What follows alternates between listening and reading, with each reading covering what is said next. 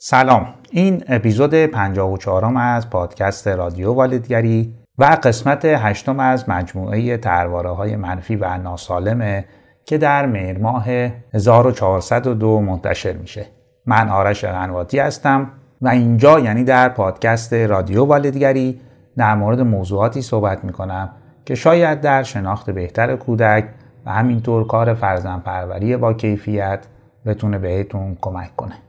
موضوع این اپیزود ترواره ناسالم بیکفایتی وابستگیه قرار در مورد این صحبت کنیم که این ترواره چه تعریفی داره افرادی که دچار این تروارن چطوری فکر می‌کنن چطوری رفتار می‌کنن. در مورد این حرف می‌زنیم که این ترواره چجوری به وجود میاد ریشه یا ریشه هاش کجاست و در آخر هم چند نکته و پیشنهاد برای اینکه بتونیم به عنوان والد یا به حال کسی که با کودک سر و کار داره از به وجود اومدن این ترواره در کودک و نوجوان پیشگیری کنیم قبل از اینکه این اپیزود رو با هم بشنویم دو تا نکته رو بگم تقریبا یه فاصله یک ماهه بین انتشار این اپیزود و اپیزود قبلی طول کشید که بخشش به دلیل بیماری من بود و بخشی دیگه مشکلاتی بود که درگیرشون بودم و امکان تولید و ضبط این اپیزود وجود نداشت.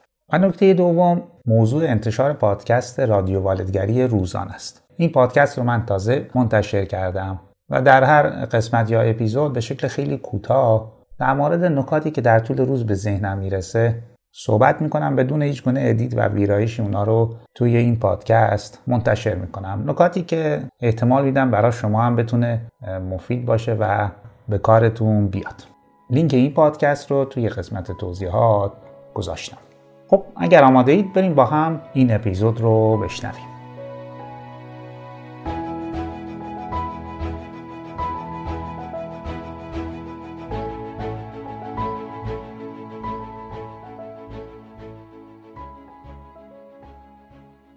خب توی این اپیزود و سه اپیزود بعدی قرار در مورد ترواره های گروه دوم صحبت کنیم. یعنی ترواره های مربوط به خودگردانی و عملکرد مختل در فرد. که این ترواره ها در حالت کلی برمیگردن به موضوع توانمندی و عمل کرده مستقل در کودک یا فرد که وقتی این توانمندی ها و عملکرد مستقل و در کل استقلال فرد به اندازه کافی رشد نکرده باشه می‌تونه به چهار تا ترواره ناسالم دچار بشه که قرار در این اپیزود و چهار اپیزود آینده در موردشون صحبت کنیم.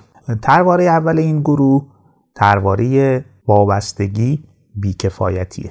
کلا شعار این ترواره اینه. به تنهایی نمی‌تونم گلیم خودم رو از آب بیرون بکشم. یا فرد این باور رو داره این ذهنیت رو داره که من بیکفایتم ناتوانم پس باید به دیگران وابسته بشم. حالا این بیکفایتی فرد می‌تونه در چند جنبه باشه که پشتش وابستگی رو هم میاره. انجام امور شخصی و مراقبت از خود مثل موضوع غذا یا خرید یا نظافت و بهداشت یا مراقبت در هنگام بیماری یا امور مربوط به عملکرد اجتماعی. یعنی فردی که دچار این ترواره است حتی وقتی می‌خواد بره یه درخواستی رو بکنه یا یه چیزی رو از کسی بخواد احساس می‌کنه در این زمینه ناتوانه نمی‌تونه و یه نفر دیگه باید براش این کار انجام بده. یا امور مربوط به تحصیل و درس که همیشه یک نفر باید باشه که در انجام تکالیف درسی به کودک یا فرد بگه چیکار بکنه راهنماییش بکنه و مشکلاتش حل بکنه. که الان اینو در کودکان و نوجوانان خیلی داریم زیاد می‌بینیم. یا امور مربوط به بازی و تفریح و لذت بردن. یعنی فرد نمی‌تونه برای خودش بازی و تفریح طراحی کنه یا به وجود بیاره. یا یه برنامه تو این زمین ها برای خودش بریزه. حتما یک فرد دیگه باید بیاد براش بازی و تفریح به وجود بیاره. و در نهایت عملکرد مربوط به شغل. این افراد وقتی شغل هم دارن بسیار بسیار به کمک دیگران وابستن به راهنمایی دیگران وابستن. خیلی اهل خطر و ریسک نیستن. و همیشه یک یا چند نفر دیگه باید در شغلشون کنارشون باشه که مسائل و مشکلاتشون رو حل بکنه. کلا میشه اینجوری گفت که فردی که دچار ترواره وابستگی و بیکفایتیه خودش رو درمانده می‌دونه برای حل مسائل روزمره زندگی. خب همینجور که عنوان ترواره هم مشخصه این ترواره دو بود داره. یک بود بیکفایتیه که فرد یا ناتوانه و یا اعتقادی و باور و اعتمادی به توانایی خودش تصمیمات خودش و و قضاوت های خودش در مورد زندگی و مسائل اون نداره. چون ما به عنوان انسان در طول زندگی روزانمون مجبوریم تصمیمات مختلفی بگیریم. مجبوریم در رابطه با موضوعات مختلف دو تا چارتا کنیم سبک سنگین کنیم و در نهایت بر اساس قضاوتی که داریم یه تصمیم رو بگیریم. ولی فردی که دچار این تروار است احساس می‌کنه این توانمندی رو نداره. بعضی از این افراد حتی برای خرید یک بستنی دچار تردیده و از دیگران نظر می‌خواد که بستنی مثلا ساده بگیره یا شکلاتی. در این حد هم به توانایی خودش باور و اعتقاد نداره. حالا دیگه موضوعات مهم زندگی که جای خودش رو داره. حالا وقتی که فرد احساس بیکفایتی می‌کنه احساس ناتوانی می‌کنه اون بود دوم خودش رو نشون میده یعنی وابستگی به دیگران.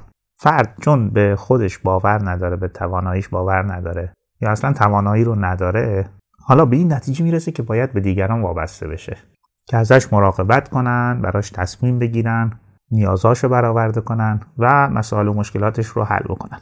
معمولا این رفتارها رو میشه از فردی که دچار این ترواره هست دید.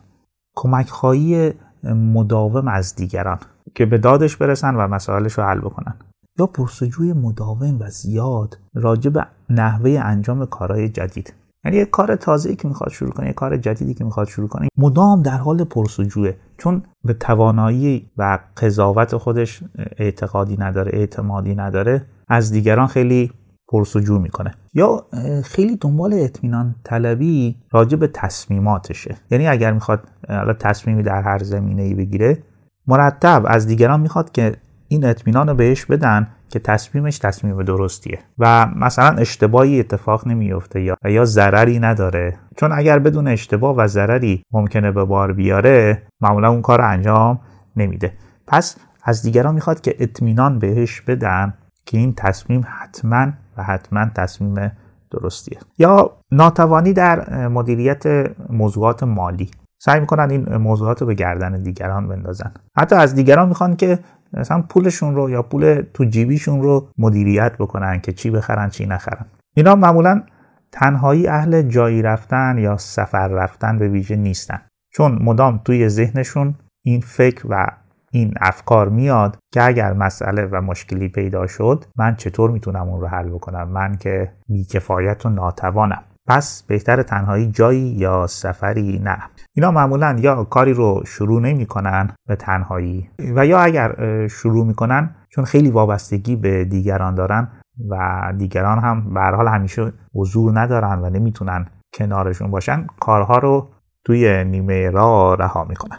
این افراد اگر در زمینه شغلی مسئولیت جدیدی بهشون بدن یا ارتقای شغلی بهشون بدن به راحتی اون رو نمیپذیرن و سعی می‌کنن از قبول مسئولیت جدید فرار بکنن.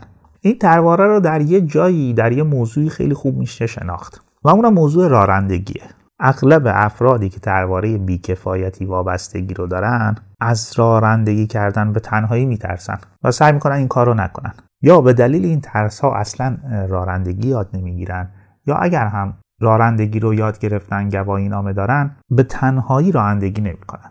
چون یا میترسن گم بشن یا اگر مثلا ماشین خراب شد حالا چیکار بکنن؟ چجور از پس موضوع بر بیان؟ و یا اگر تصادف کردن چی میشه و چیکار باید بکنن؟ و همین دلیل چون خودشون رو در این زمینه ناتوان و بیکفایت می‌دونن به تنهایی رانندگی نمی‌کنن حتما باید کسی همراهشون باشه که اگر مسئله و مشکلی به وجود اومد بتونه براشون حل کنه.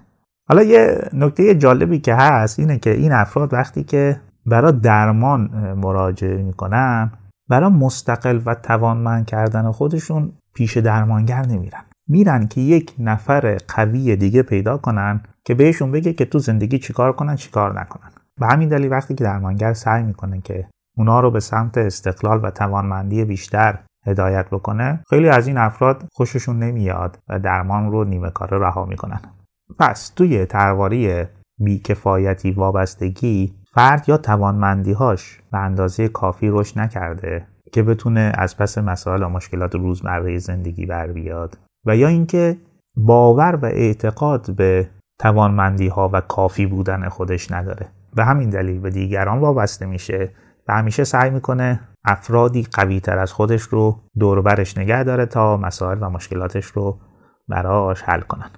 حالا فرد وقتی که دچار این ترواره است معمولا با سه الگوی رفتاری با تروارش برخورد می‌کنه. الگوی اول تسلیمه. یعنی فرد تسلیم ترواره میشه و در همه امور زندگیش به دیگران وابسته است و از دیگران می‌خواد که براش تصمیم بگیرن کاراش انجام بدن و مسائلش رو حل بکنن. الگوی دوم اجتناب و کنارگیریه. چون فرد به این نتیجه رسیده که بیکفایته و این باور رو داره حالا از موقعیت هایی که چالش برانگیزن سعی می‌کنه کنارگیری کنه اجتناب کنه و خودش رو خیلی درگیر مسائل و مشکلات مختلف نکنه و یه زندگی کوچیک و بسته ای رو برای خودش به وجود میاره تا نخواد اونقدر وابسته دیگران باشه. و الگوی سوم الگوی جبران افراطیه. توی این الگوی رفتاری فرد داستان رو کاملا برعکس نشون میده. یعنی خودش رو میاد خیلی خیلی توانمند خیلی خیلی مستقل نشون میده و معمولا جوری عمل می‌کنه رفتار می‌کنه که به هیچ کس وابسته نیست و به هیچ کس هیچ احتیاجی نداره.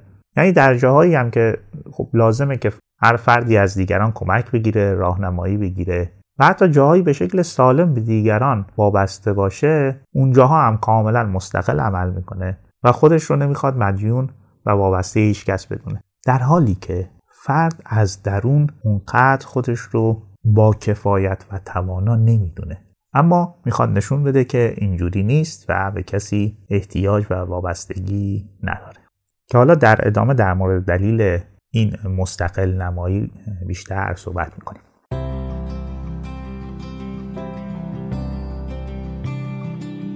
خب حالا که یه مقدار با این ترواره آشنا شدیم و فهمیدیم که افرادی که دچار این تروارن چه ذهنیتی دارن چه جوری فکر می‌کنن و الگوهای رفتاریشون چجوریه بریم ببینیم این ترواره چجوری به وجود میاد. ریشهاش کجاست؟ چه عواملی در ایجاد این ترواره دخیل و اثر گذارن اولین عامل ایجاد کننده این ترواره والد بیش حمایتگره. یعنی والدی که بدون توجه به سن و سال کودک جوری رفتار می‌کنه که فرزندش بی دست و پاست هیچی نمی‌دونه هیچ توانایی نداره و همیشه باید مراقبش باشه و کاراش انجام بده. و یا والد خیلی کنترلگراست خیلی کنترلگره. همه چیز کودک رو خودش کنترل می‌کنه. درست و غلط رو خودش مشخص می‌کنه. باید و نباید رو خودش مشخص می‌کنه. و معمولا استقلال فکر و استقلال رفتار رو از کودک می‌گیره. و به تدریج کودک رو به این نتیجه میرسونه که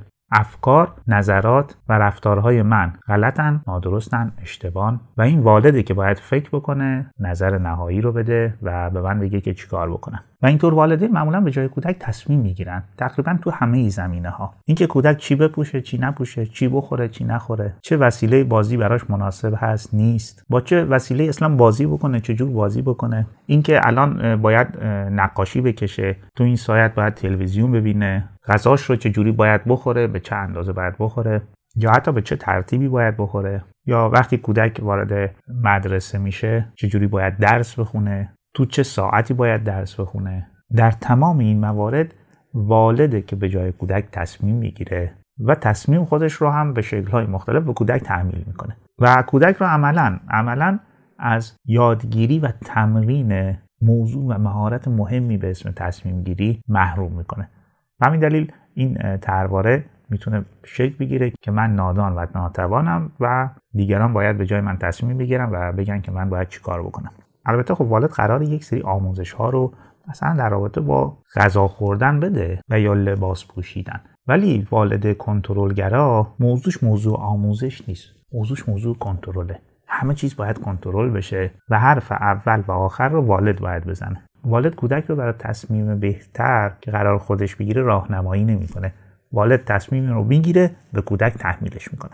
و در کل میشه اینجوری گفت. چه در بخش حمایتگری بیش از اندازه و چه کنترلگری بیش از اندازه والد مراقب تمام جزئیات زندگی کودکش هست. به شکل افراطی. و همین دلیل کودک یاد نمی‌گیره که چطوری باید با مسائل و مشکلات روزمره زندگی برخورد کنه و اونا رو حل بکنه. که این والدین معمولا به والدین هلیکوپتری هم معروف شدن. که مثل هلیکوپتر از بالا دنبال فرزندشون هستن که بتونن همه چیز رو تحت کنترل داشته باشن و یا اینکه نکنه فرزندشون سختی درد و یا رنجی رو متحمل بشه. یا بعضی از والدین که الان خیلی رواج پیدا کرده تکالیف درسی فرزندشون هم انجام میدن. یعنی در که کودک داره برای خودش بازی می‌کنه با با موبایل داره ور میره والد نشسته و تکالیف مدرسه فرزندش رو انجام میده. چرا؟ چون یک کودک باید نمرش عالی باشه و در عین حال خیلی سختی و رنجی هم متحمل نشه. همیشه به والدینی که سخت گرفتار درس های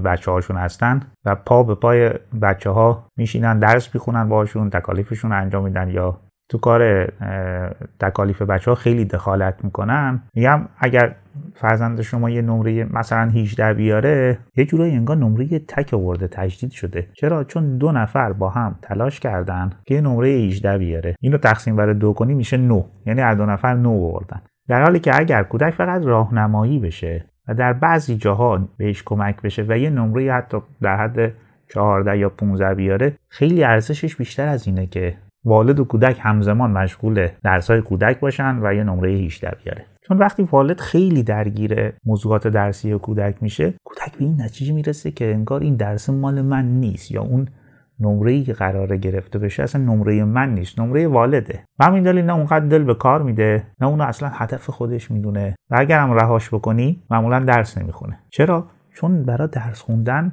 و انجام کارهای مربوطه به اون والد کودک رو به خودش وابسته کرده و کودک فکر می‌کنه که بدون والدش عملا هیچی نیست. یا والد هیچ مسئولیتی به کودک نمیده و از کودک هیچ درخواستی نداره. به دو دلیل. یا نمی‌خواد کودکش رنج بکشه اذیت بشه و یا اینکه اصلا کار کودکش رو قبول نداره. چون بچه ها اگر توجه کنید از همون ابتدا خیلی تمایل دارن که توی کارهای خونه یا تو بیشتر کارها کمک کنن یه مسئولیتی رو به عهده بگیرن. حتی بچه یک ساله یک و نیم ساله دوست داره یه بخشی از یه کاری رو انجام بده. خیلی موقع می‌بینید که بچه ها فشار میارن که مثلا یه صندلی زیر پاشون بذارید ظرف بشورن یا وسایل سفره رو بیارن. یا حتی تو کارهای نظافت خونه می‌خوان کمک کنن. ولی والد به کودکی که خودش تمایل به کمک کردن داره یا تمایل داره که این مسئولیتی رو به عهده بگیره اعتماد نمی‌کنه و عملا اونو از یاد گرفتن و مسئولیت پذیری محروم می‌کنه. و همین دلیل کودک وقتی به سنین بالاتر می‌رسه این ترواره دیگه درش شک گرفته که من کمدان کمتوان بیکفایتم و نمی‌تونم هیچ مسئولیتی بپذیرم و کاری رو به درستی و به خوبی انجام بدم. یا بعضی از والدین کودک رو از خودشون جدا نکردن هیچ موقع. به ویژه بعد از دو سالگی. کودک همیشه نزد والدین بوده چسبیده به اونا زندگی کرده و هیچ تجربه جدایی از والدین نداره یا این تجربه خیلی خیلی کوتاه بوده. همین دلیل وقتی که کودک در سالهای بعدی می‌خواد از والد جدا بشه یا مجبوره که از والد جدا بشه واکنش نشون میده حالش بد میشه. اینو مثلا توی دوران پیش دبستانی یا دوره ابتدایی می‌بینیم که بعضی از کودکان مشکل مدرسه رفتن پیدا می‌کنن و نمی‌خوان که در مدرسه بمونن. یکی از دلایلش اینه که کودک فکر می‌کنه از پس خودش در این محیط جدید بر نمیاد. نمی‌دونه باید چجوری با مسائل و مشکلاتی که براش به وجود میاد برخورد کنه و اونا رو حل بکنه.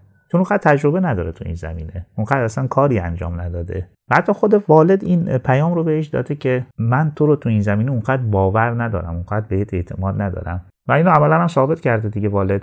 همیشه اونو پیش خودش نگه داشته هیچ کار و مسئولیتی بهش نداده و این پیام رو داده که تو خودت به تنهایی جایی نمی‌تونی بری یا پیش کسی نمی‌تونی بمونی. و ترواره به تدریج شکل گرفته و الان در یک موقعیت جدید که همراه با چالش مثل مدرسه و محیط آموزشی درباره کودک خودش رو نشون میده و کودک نمی‌خواد که در اون محیط بمونه. یه مورد دیگه هم که میشه به عنوان علت شگیری این ترواره نام برد اینه که والدین عقاید افکار و نظرات کودک رو یا مسخره می‌کردن یا دست کم می‌گرفتن و عملا به کودک این پیام رو می‌دادن که آخه این چه فکری که تو می‌کنی؟ این چه نظریه؟ و افکار و نظرات کودک عملا هیچ ارزش و اعتباری برای والد نداشته و هیچ جا ازش استفاده نمی شده و یا والد بسیار انتقادگر و سرزنشگره. یعنی کودک هر تصمیمی می‌گیره هر کاری رو انجام میده والد انتقاد می‌کنه سرزنش می‌کنه حرف کودک رو فکر کودک رو کار کودک رو قبول نداره. حالا تازه اگر کودک اشتباه بکنه که اوضاع خیلی بدتر میشه. و می‌تونه کار به جایی برسه که والد کودک رو تهدید به تنبیه بکنه که اگر بار دیگه اشتباهی انجام داد می‌تونه تنبیه هم بشه. به همین دلیل کودک به این نتیجه می‌رسه که افکار نظرات و رفتارهای من ارزش و اعتباری ندارن و من یا همیشه اشتباه فکر می‌کنم یا همیشه اشتباه رفتار می‌کنم. به همین دلیل بهتره که نه فکری بکنم و نه دست به اقدام و رفتاری بزنم. و اینا رو بندازم گردن والدین و دیگران. یه عامل دیگه هم که می‌تونه اثرگذار باشه اینه که وقتی والد یه وظیفه ای رو به کودک میده یا یه کاری ازش می‌خواد انجام بده بالای سر کودک میسته و مرتب بهش میگه چیکار بکن چیکار نکن. عملا موی دماغ کودک میشه و این برای کودک استراب تولید می‌کنه. استرس تولید می‌کنه. اون رو تحت فشار می‌ذاره. و به این نتیجه میرسونه که در کار به نظر خوب نمیاد. نمی‌تونه فکر بکنه نمی‌تونه تصمیم بگیره. و چون توانایی تحمل این فشار والد رو نداره این نتیجه می‌رسه که نه مسئولیتی تقبل کنه نه کار جدیدی رو شروع کنه. چون والد او رو دچار استراب و استرس می‌کنه.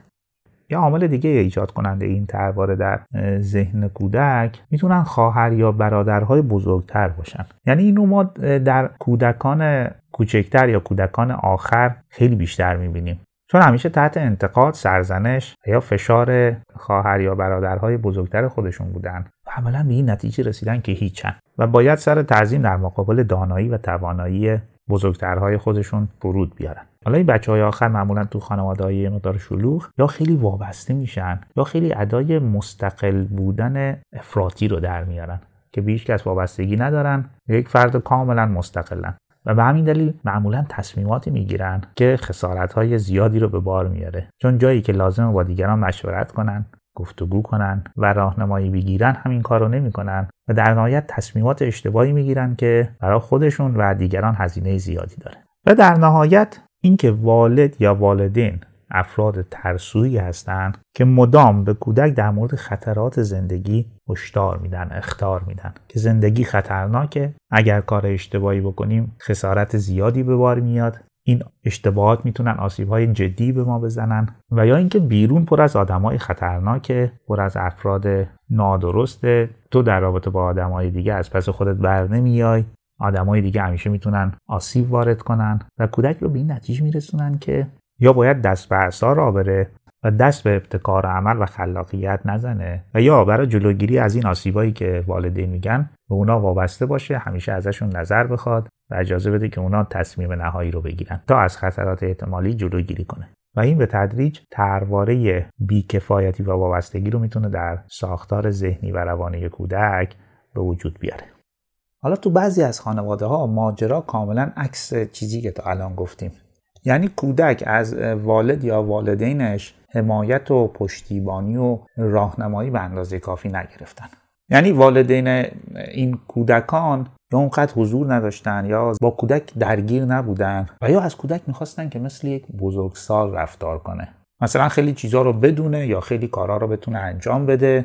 در حالی که این دانایی و توانایی مال اون سن و سال اصلا نبوده. و همین دلیل کودک اونجا می‌تونه تصمیم بگیره که به دیگران وابسته نباشه به یه جورای خودش از پس کارهای خودش بر بیاد. و اینو توی افرادی می‌بینیم که در حالی که به دیگران احتیاج دارن سعی می‌کنن مستقل باشن یا مستقل نما باشن. و حتی در موارد سالم و ضروری هم هیچ گونه وابستگی به دیگران برای خودشون تعریف نمی‌کنن. خب این یه مجموعه از عوامل بود که وقتی در روند رشد کودک اتفاق بیفتن می‌تونن کودک رو به این نتیجه برسونن که من آدم کمدان، ناتوان و بیکفایتی هم که باید برای موضوعات مختلف زندگی به دیگران وابسته باشم. وگرنه آسیب می‌بینم اذیت میشم و اتفاقات بدی برام میفته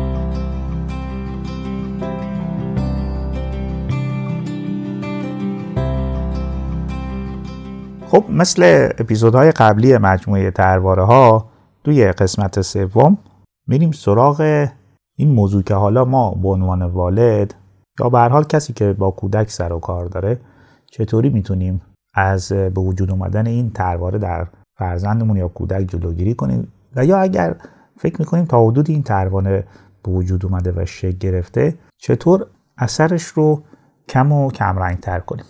من در ادامه می‌خوام چند نکته و پیشنهاد رو بهتون بدم که اگر استفاده کنید احتمالا مفید باشه و جلوگیری کنه از ایجاد این ترواره در کودک. نکته یا مورد اول کمک به کودک و یا فضا دادن به کودک اینکه عملکرد مستقل داشته باشه. یعنی هر جا که کودک می‌تونه خودش به تنهایی کاری رو انجام بده باید اجازه داد که این اتفاق بیفته این کار انجام بشه. توسط خود کودک.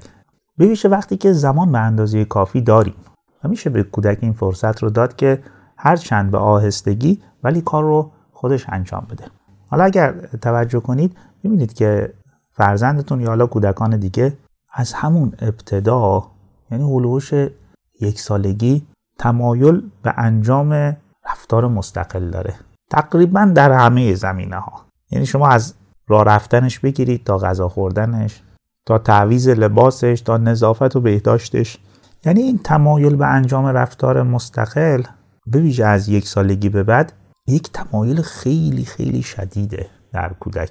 پس بهترین کاری که والد باید انجام بده اینی که فضا رو برای رفتار مستقل باز بذاره به وجود بیاره و زمان و فرصت کافی رو برای انجام کار به کودک بده.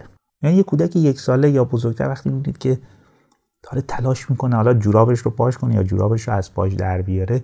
بعد این فرصت رو بهش داد. نه اینکه خودمون بگیریم جوراب و سریع از پاش در بیاریم. بذاریم تلاش رو بکنه. تا وقتی موفق شد این باور و اعتماد درش به وجود بیاد که می‌تونه کارا رو انجام بده. بازم تاکید بکنم اگر زمان به اندازه کافی وجود داره دیگه سرعت خیلی معنایی نداره که کودک کار رو به سرعت انجام بده. مهم انجام شدن کاره. حالا به تدریج سرعت عمل کودک هم بالاتر میره توانمندی و تسلطش بر مهارت ها هر روز بیشتر و بیشتر میشه. یا پوشیدن کفش تعویز لباس از پله ها بالا رفتن و پایین اومدن یا موضوع غذا خوردن که کودک خیلی خیلی تمایل داره خیلی اصرار داره که خودش به تنهایی غذا بخوره تنهایی آب بخوره و این فضا رو این امکانات رو باید به وجود آورد که کودک این کار رو انجام بده. حالا یه ذره کودک بزرگتر شد موضوع دستشویی رفتن میاد وسط که باید به کودک کمک کرد که این رفتار رو به تدریج مستقل انجام بده. چون هنوزم کودکان 6 یا 7 ساله رو می‌بینم که بردن دستشویی و شستن در دستشویی رو مادر انجام میده که یه فاجعه است عملا. بچه 6 ساله رو مادر میشوره بچه 7 ساله رو. من چند تا از مواردی رو که بررسی کردم استراب جدایی داشتن یا در پیش یا مدرسه نمی‌تونستن بمونن اینه که موضوع دستشوییشون رو مادر انجام می‌داد کامل. و کودک هم حق داره. که نمی‌خواد بمونه در مدرسه. چون اگر دستشوییش گرفت این کارو که خودش به تنهایی نمی‌تونه انجام بده اصلا یاد نگرفته و اعتمادی به خودش نداره. پس بهتره که یا مامان پیش خودش نگهداری یا که با مامان برگرده خوده. توی انتخاب نوع بازی ها تا اونجایی که امکان داره و آسیبی به کودک و دیگران وارد نمیشه باید کودک رو آزاد گذاشت. یا وقتی کودک خوان نقاشی بکشه کاردستی درست کنه پازلی حل کنه با لگو یه چیزی رو به وجود بیاره میشه کودک رو راهنمایی کرد یا کمکش کرد ولی 80 تا 90 درصد کار رو خود کودک باید انجام بده. تا باور و ایمان به خودش پیدا کنه اعتماد به خودش پیدا کنه که می‌تونه کارا رو انجام بده. حتی وقتی که این مقدار سخته با زمان بیشتری که می‌ذاره می‌تونه اون نتیجه رو به دست بیاره. پس کودک ممکنه از پس خیلی از کارها برنیاد بعضی از و قسمتی از کارها رو نتونه انجام بده. ولی حتما باید بخشی از هر کاری رو خودش انجام بده. هر چقدر کوچیک و با کیفیت پایین. نکته یا مورد بعد دادن مسئولیت به کودک. یعنی اگر می‌خواید خونه رو نظافت کنید یه بخشی از کار رو بدید به کودک. مثلا کودک گردگیری بکنه. حالا با هر کیفیتی. اون خیلی مهم نیست. فقط کار رو انجام بده. بدونی که یه مسئولیتی رو بهش دادید و بعد از انجام کار ازش تشکر کردید قدردانی کردید و از کارش تعریف کردید. حالا میشه یک نکات آموزشی رو هم بهش گفت که برای دفعه بعد کار رو بهتر انجام بده. ولی در کل این قسمت از کار مال خودش بوده و ما هم به عنوان والد اونو ازش پذیرفتیم. یا موضوعاتی مثل جمع جور کردن وسایل یا تهیه غذا که بچه ها خیلی تمایل دارن کمک کنن. قسمت هایی که میشه به کودک داد و انجامشون بده و خطر و آسیبی وجود نداره حتما باید به کودک داد. چون بچه ها خیلی تمایل دارن که بیان مشارکت کنن کمک کنن و یه بخشی از کار رو به عهده بگیرن. این دوره دوره طلایی که کودک می‌خواد این کار انجام بده. اگر از این فرصت والد استفاده کنه و کودک رو درگیر کارها کنه هم مسئولیت وزیری کودک میره بالا هم تمایلش به شراکت و همکاری با دیگران و همین که تسلطی بر کارها به تدریج پیدا می‌کنه. وگرنه اگر این دوره گذشت به ویژه تا زیر 6 یا 7 سالگی کودک بعد از اون دیگه تمایلی به مسئولیت پذیری نداره. تمایلی به همکاری و شراکت نداره. و والد هم اون دوره مناسب و راحتی رو که می‌شد کودک رو مستقل و مسئولیت پذیر بار آورد و تقریبا از دست داده. حالا تلاش بیشتری می‌خواد. نه اینکه نمیشه تلاش بیشتری می‌خواد اون دوره دوره راحت تری بوده. یا بعضی وقتا موضوع خرید رو یه بخشی از خرید رو میشه به کودک داد. وقتی میریم فروشگاه میشه به کودک گفت که مثلا یک, یک یا دو قلم از کالاها رو اون انتخاب کنه اون کار خریدش رو انجام بده. حتی میشه یک کارتی بهش داد که اون چیزایی که خودش برداشته رو اصلا خودش حساب کنه. و کودکان چون در ابتدا اصلا تمایلی به چنین کاری دارن موضوع براشون راحته کار براشون راحته. فشاری رو حس نمی‌کنن. ولی توی سنین بالاتر معمولا وقتی می‌خوایم چنین مسئولیتی بهشون بدین احساس فشار می‌کنن یا یه مقدار مسترب میشن و با استرس این کار خرید رو انجام میدن. پس به کودکان باید مسئولیت داد تا در مسیر رشدشون هم مسئولیت پذیر بشن و هم تسلط بر کارها رو پیدا بکنن. مورد بعد دادن رهبری و مدیریت به کودک در کارهای ساده و بیخطره. خیلی موقع میشه برنامه ریزی و مدیریت و رهبری یه اصلا تفریح روزانه رو به کودک داد. حالا ما بعد از ظهر یا شب می‌خوایم بریم بیرون. میشه با توجه به سن و سال کودک مدیریت کار رو تصمیمات این تفریح رو به عهده کودک گذاشت. اینکه غذا چی درست کنیم چی ببریم کجا بریم چی همراهمون ببریم یا بریم چه کارهایی انجام بدیم چه بازیهایی انجام بدیم. نه همیشه ولی هر چند وقت یک بار اینو میشه به عهده کودک گذاشت. و تصمیماتی که کودک می‌گیره و میشه اجراشون کرد رو دیگه نباید نقص کرد. اگر یه غذایی رو گفت خب شاید بهتره اونو تهیه کرد. یا جایی که میگه یا ساعتی که میگه بریم رو میشه به عهده کودک گذاشت و تصمیم کودک رو پذیرفت. یا یه کار دیگه هم میشه کرد. مثلا در مورد اینکه چه غذایی ببریم میشه چند گزینه رو مطرح کرد. حالا به کودک بگیم که تصمیم رو تو بگیر از این گزینه ها کدوم رو انتخاب می‌کنی یا چند جا رو مشخص کنیم تصمیم نهایی رو کودک بگیره که کدوم یکی از این گزینه ها رو ما می‌تونیم بریم. یا بازیهایی که قرار اونجا انجام بشه. این موضوع باعث میشه که کودک به مدیریت و رهبری خودش ایمان پیدا کنه باور پیدا کنه. چون تمرینش کرده. چون دیگران تصمیماتش رو پذیرفتن و انجامش دادن. و در آینده می‌تونه با شجاعت بیشتری تصمیم بگیره در بین جمع و گروهی که قرار می‌گیره نظرش رو بگه یا اگر تصمیمی رو به عهدهش بگیرم با جسارت اون تصمیم رو بگیره. حالا میشه وقتی که اون پروژه یا اون برای تفریح تموم شده در مورد تصمیمات کودک صحبت کرد گفتگو کرد. جایی که تصمیمات خوب گرفته تحسین بشه. اگه تصمیم اشتباهی گرفته یا تصمیم زیاد خوب نبوده بازم صحبت بشه تا کودک مهارت تصمیم گیریش هر روز قوی و قوی تر بشه. کار دیگه ای که می‌تونید انجام بدید اجازه تصمیم گیری به کودک یا فراهم کردن فرصت تصمیم گیری برای کودک به ویژه تصمیم گیری در مورد موضوعاتی که مربوط به خودشه. یعنی جایی که آسیبی وجود نداره خطری وجود نداره و انتخاب کودک تقریبا مسئله و مشکلی به وجود نمیاره حق انتخاب و تصمیم گیری رو باید به کودک داد تا تمرین کنه. تمرین در یک فضای امن. تا وقتی که بزرگتر شد و حتی به نوجوانی و بزرگسالی رسید اینقدر تمرین کرده باشه اینقدر تصمیم گرفته باشه که موضوع تصمیم گیری براش یه کار وحشتناک و ترسناک نباشه. خیلی موقع ببینید که کودک خواست خودش تصمیم بگیره که چه لباسی رو بپوشه. وقتی میشه باید این تصمیم کودک رو پذیرفت ببینید وقتی که تو خونه ایم. حالا خیلی اهمیت داره کودک چه لباسی تنش باشه. یعنی وقتی که شما در موارد کم اهمیت و تقریبا خونسایی مثل انتخاب لباس تو خونه حق انتخاب و تصمیم گیری رو به کودک می‌دید و به این تصمیم احترام می‌ذارید و اجراش می‌کنید شما یه فرصتی هم برای خودتون ایجاد می‌کنید که تصمیمات مهمتر بزرگتر و یا تصمیماتی که همراه با خطر و آسیبه رو خودتون بگیرید. چون تصمیمات کم خطر و کم اهمیت رو به کودک دادید و تعدادشون هم معمولا بیشتره توی تصمیمات مهمتر هم کودک مقاومت کمتری می‌کنه در مقابل شما.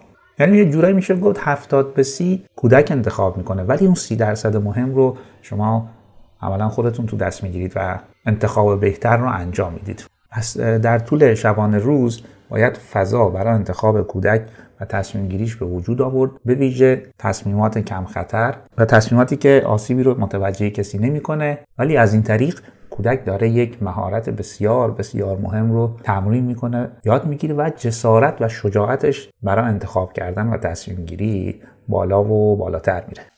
یک مورد دیگه هم که باید در موردش صحبت کنیم موضوع اشتباه کردن و فرصت دادن به کودک برای اشتباه کردن بازم میگم فضا رو باید فراهم کرد که کودک در موارد کم خطر و مواردی که آسیبی به خودش و دیگران وارد نمی‌کنه دست به اقدام بزنه دست به فعالیت بزنه و اشتباه کنه. تا بتونه از اشتباه کردن یاد بگیره تا دو تا اتفاق بیفته. یک جسارت انجام فعالیت جسارت ابتکار عمل و خلاقیت رو به دست بیاره و تو از اشتباه کردن نترسه. چون به حال یه تعریفی هم که از یادگیری وجود داره اینه که یادگیری حرکت از یک اشتباه به اشتباه دیگه است. ولی ما راه سرراسی برای یادگیری و افزایش توانمندی ها و مهارت هامون نداریم. کودک باید دست به اقدام بزنه دست به فعالیت بزنه اشتباه کنه از اشتباهاتش یاد بگیره.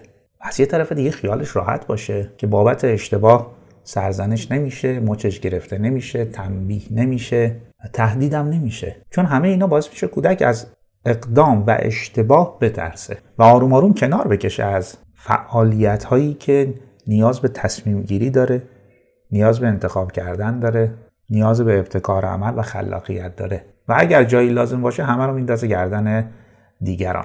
معمولا کودکانی که فرصت برای اشتباه کردن به اندازه کافی نداشتن در محیط امن و بی خطر در سالهای بعدی مثل نوجوانی و یا حتی بزرگسالی دست به اشتباهات عجیب غریبی می‌زنن که خسارت زیادی رو برای خودشون و دیگران به بار میاره. دلیلش هم اینه که تمرین نکرده چیزی یاد نگرفته.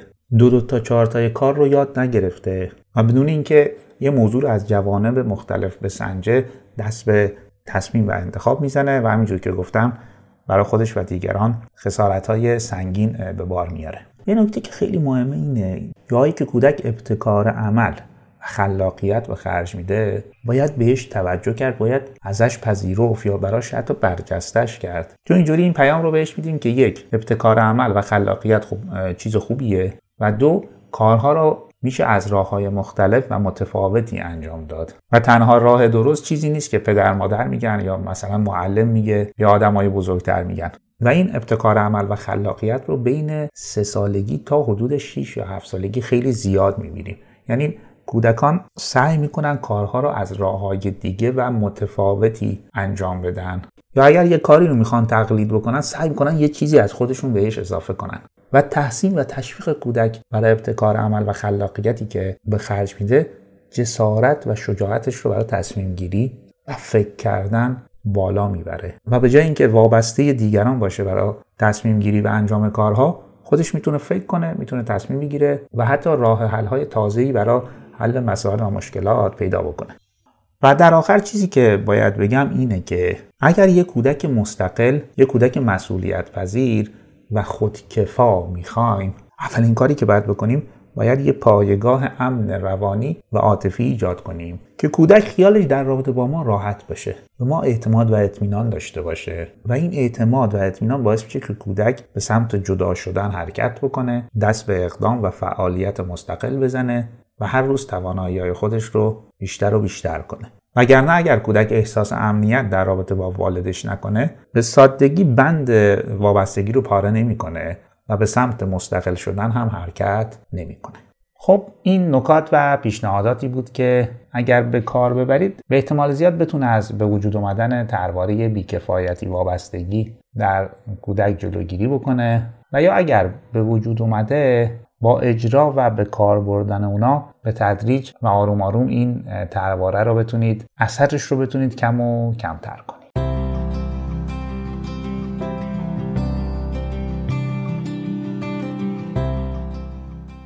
چیزی که شنیدید اپیزود 54 از پادکست رادیو والدگری و قسمت 8 از مجموعه طرحواره‌های منفی و ناسالم بود که در مهر ماه 1402 منتشر شد. و در مورد طرحواره بی‌کفایتی و وابستگی صحبت کردیم. مثل همیشه پادکست رادیو والدگری رو می‌تونید از اپلیکیشن های انتشار و پخش پادکست گوش کنید و یا در گوگل رادیو والدگری رو سرچ کنید. یه جای دیگه هم که اپیزودها منتشر میشن وبسایت مدرسه والدگریه که علاوه بر این اپیزودها مطالب متنی هم هست که شاید براتون مفید باشه و به دردتون بخوره. لینک وبسایت مدرسه والدگری رو هم در قسمت توضیحات گذاشتم. ممنونم که تا آخر این اپیزود با من و پادکست رادیو والدگری همراه بودید.